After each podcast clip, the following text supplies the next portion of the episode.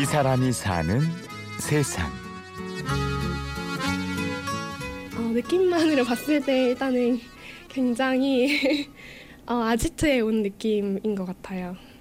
저는 이런 느낌을 되게 좋아하는데 어, 약간 이제 편하게 책을 볼 수도 있고 그리고 약간 모험을 하는 느낌이라고 해야 될까요? 약간 보물찾기 하는 느낌이라고 비슷한 것 같아요. 서울 용산구의 골목길엔 다시 서점이라는 작은 책방이 있습니다. 오늘은 이 서점의 주인 김경현 씨를 만나봅니다. 절반은 독립출판물이고요. 절반은 이제 기성 출판인데 기성 출판은 이제 시집이랑 시인들 산문류, 뭐 에세이들 위주로 하고 있고 뭐 시인들에 대한 이야기나 뭐 이런 게 담겨 있는 책들 위주로 하고 있고요. 어, 독립출판물 같은 경우에는 이제 광고를 안 받고 본인이 이제 만드는 걸 독립출판물이라고 보통 얘기하고요. 지금 저희 서점에 있는 책들이 독립출판물은 한 300종, 200종에서 300종 정도 되는데 다 이제 창작자들이 직접 입고를 하고 위탁 판매 형식으로 지금 하고 있고요. 일반 서점에서는 볼 수 없는 독립 출판물들 가운데 경현 씨의 시집도 진열돼 있는데요. 경현 씨는 낮에는 서점 주인이지만 시를 쓸 때는 시인이 됩니다. 당신이라면 작은 마음을 볼 때마다 큰 마을을 떠올린다. 그대의 마음에는 얼마나 큰 마을이 있기에 마을을 나와 떠도는가. 큰 마을로 이루어진 그대, 그건 단지 경현 씨. 시집의 제목은 시월세집입니다. 그대의 마을에는 이름에는 경현 씨의 생각이 고스란히 담겨 있습니다. 10월세집 모토는 판매 수익금 전액은 소중한 저의 월세로 쓰입니다가 모토거든요. 이제 무슨 말이냐면 이제 시집을 만들어서 그 판매 수익금으로 내가 살아가겠다. 사실은 저희 세대가 집을 사긴 되게 힘든 구조잖아요. 뭐 글을 쓰는 사람이건 뭐 회사를 다니는 친구들이던 그런 얘기를 좀 돌려서 얘기를 하는 거죠. 경현 씨는 어린 시절부터 글 쓰는 걸 좋아했습니다. 서점은 경현 씨의 놀이터였고 문학 선생님은 그의 글 친구였죠. 원래 저희 외삼촌이 서점을 하셨어서 놀러 가면 그렇게 습관이 좀 들었거든요. 독서하는 습관이.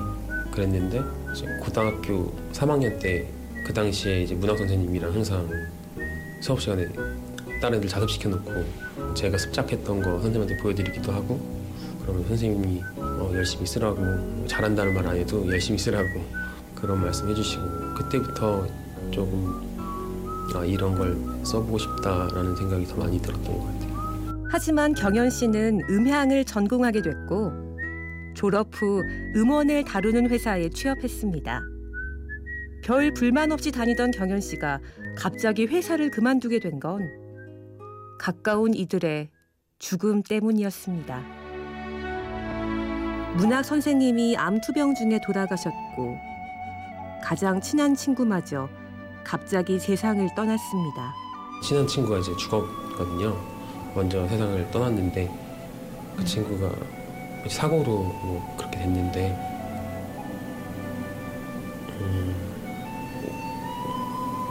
그걸 보니까 하고 싶은 거 빨리 해야겠더라고요. 그 친구가 가기 전에 원래 요리를 하고 싶어 했는데 자그마한 가게를 하고 싶어 했는데 못 하고 가는 걸 보니까 사람이 언제 나고 언제 갈지 모르는 건데 이렇게 머뭇머뭇하면 안 될 것 같아서 그렇게 시를 쓰기 시작했고 지난 2014년에 첫 시집을 출간했습니다. 독립 출판이라 책도 스스로 출간하고 팔로도 직접 찾아야 했죠.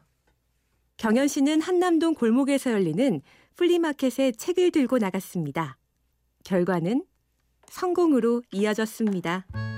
첫날 그첫 시집이니까 이제 사람들이 많이 도와주려고 그랬는지 모르겠는데 그날 하루에 100건 나가서 그 다음 날이 월세 날이어서 월세 냈고요.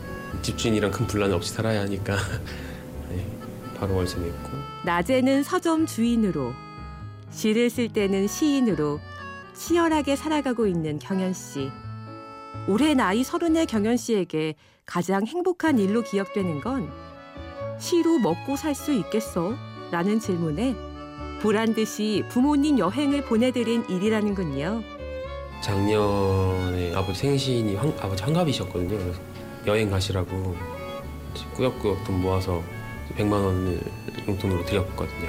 그게 제일 지금까지 살면서 제일 잘한 일 같고 인터넷으로 소통하다 보면 가끔 경현 씨에게 냉소적인 질문을 던지는 사람들도 있습니다. 하지만 경현 씨는 그런 질문도 감사히 받아들입니다. 그런 리플이 많이 달리거든요. 내가 내 사는 것도 힘든데 너 월세까지 내줘야 되냐고 그렇게 말씀하시는 것도 무슨 말씀을 하시는 건지는 알겠거든요. 그분들도 힘드시니까 근데 제가 달라고 구걸하는 게 아니라 제 책을 드리고 그거에 대해 상응하는 금액을 받겠다 이런 말씀을 드리는 거고 책 구입하실 때마다 제가 그런 말씀을 드리거든요. 마음에 안 들면 환불해드릴 테니까 갖고 오시라고 다행히도 아직까지는 없었거든요.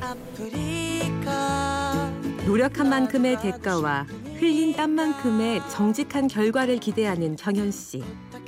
경현 씨가 시를 쓰는 이유라는군요.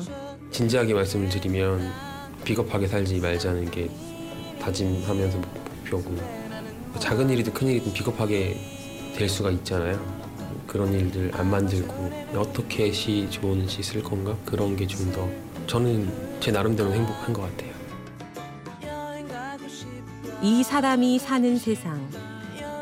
오늘은 다시 서점의 주인, 시인 김경현 씨를 만났습니다. 지금까지 취재 연출 김철영, 내레이션 임현주였습니다. 고맙습니다.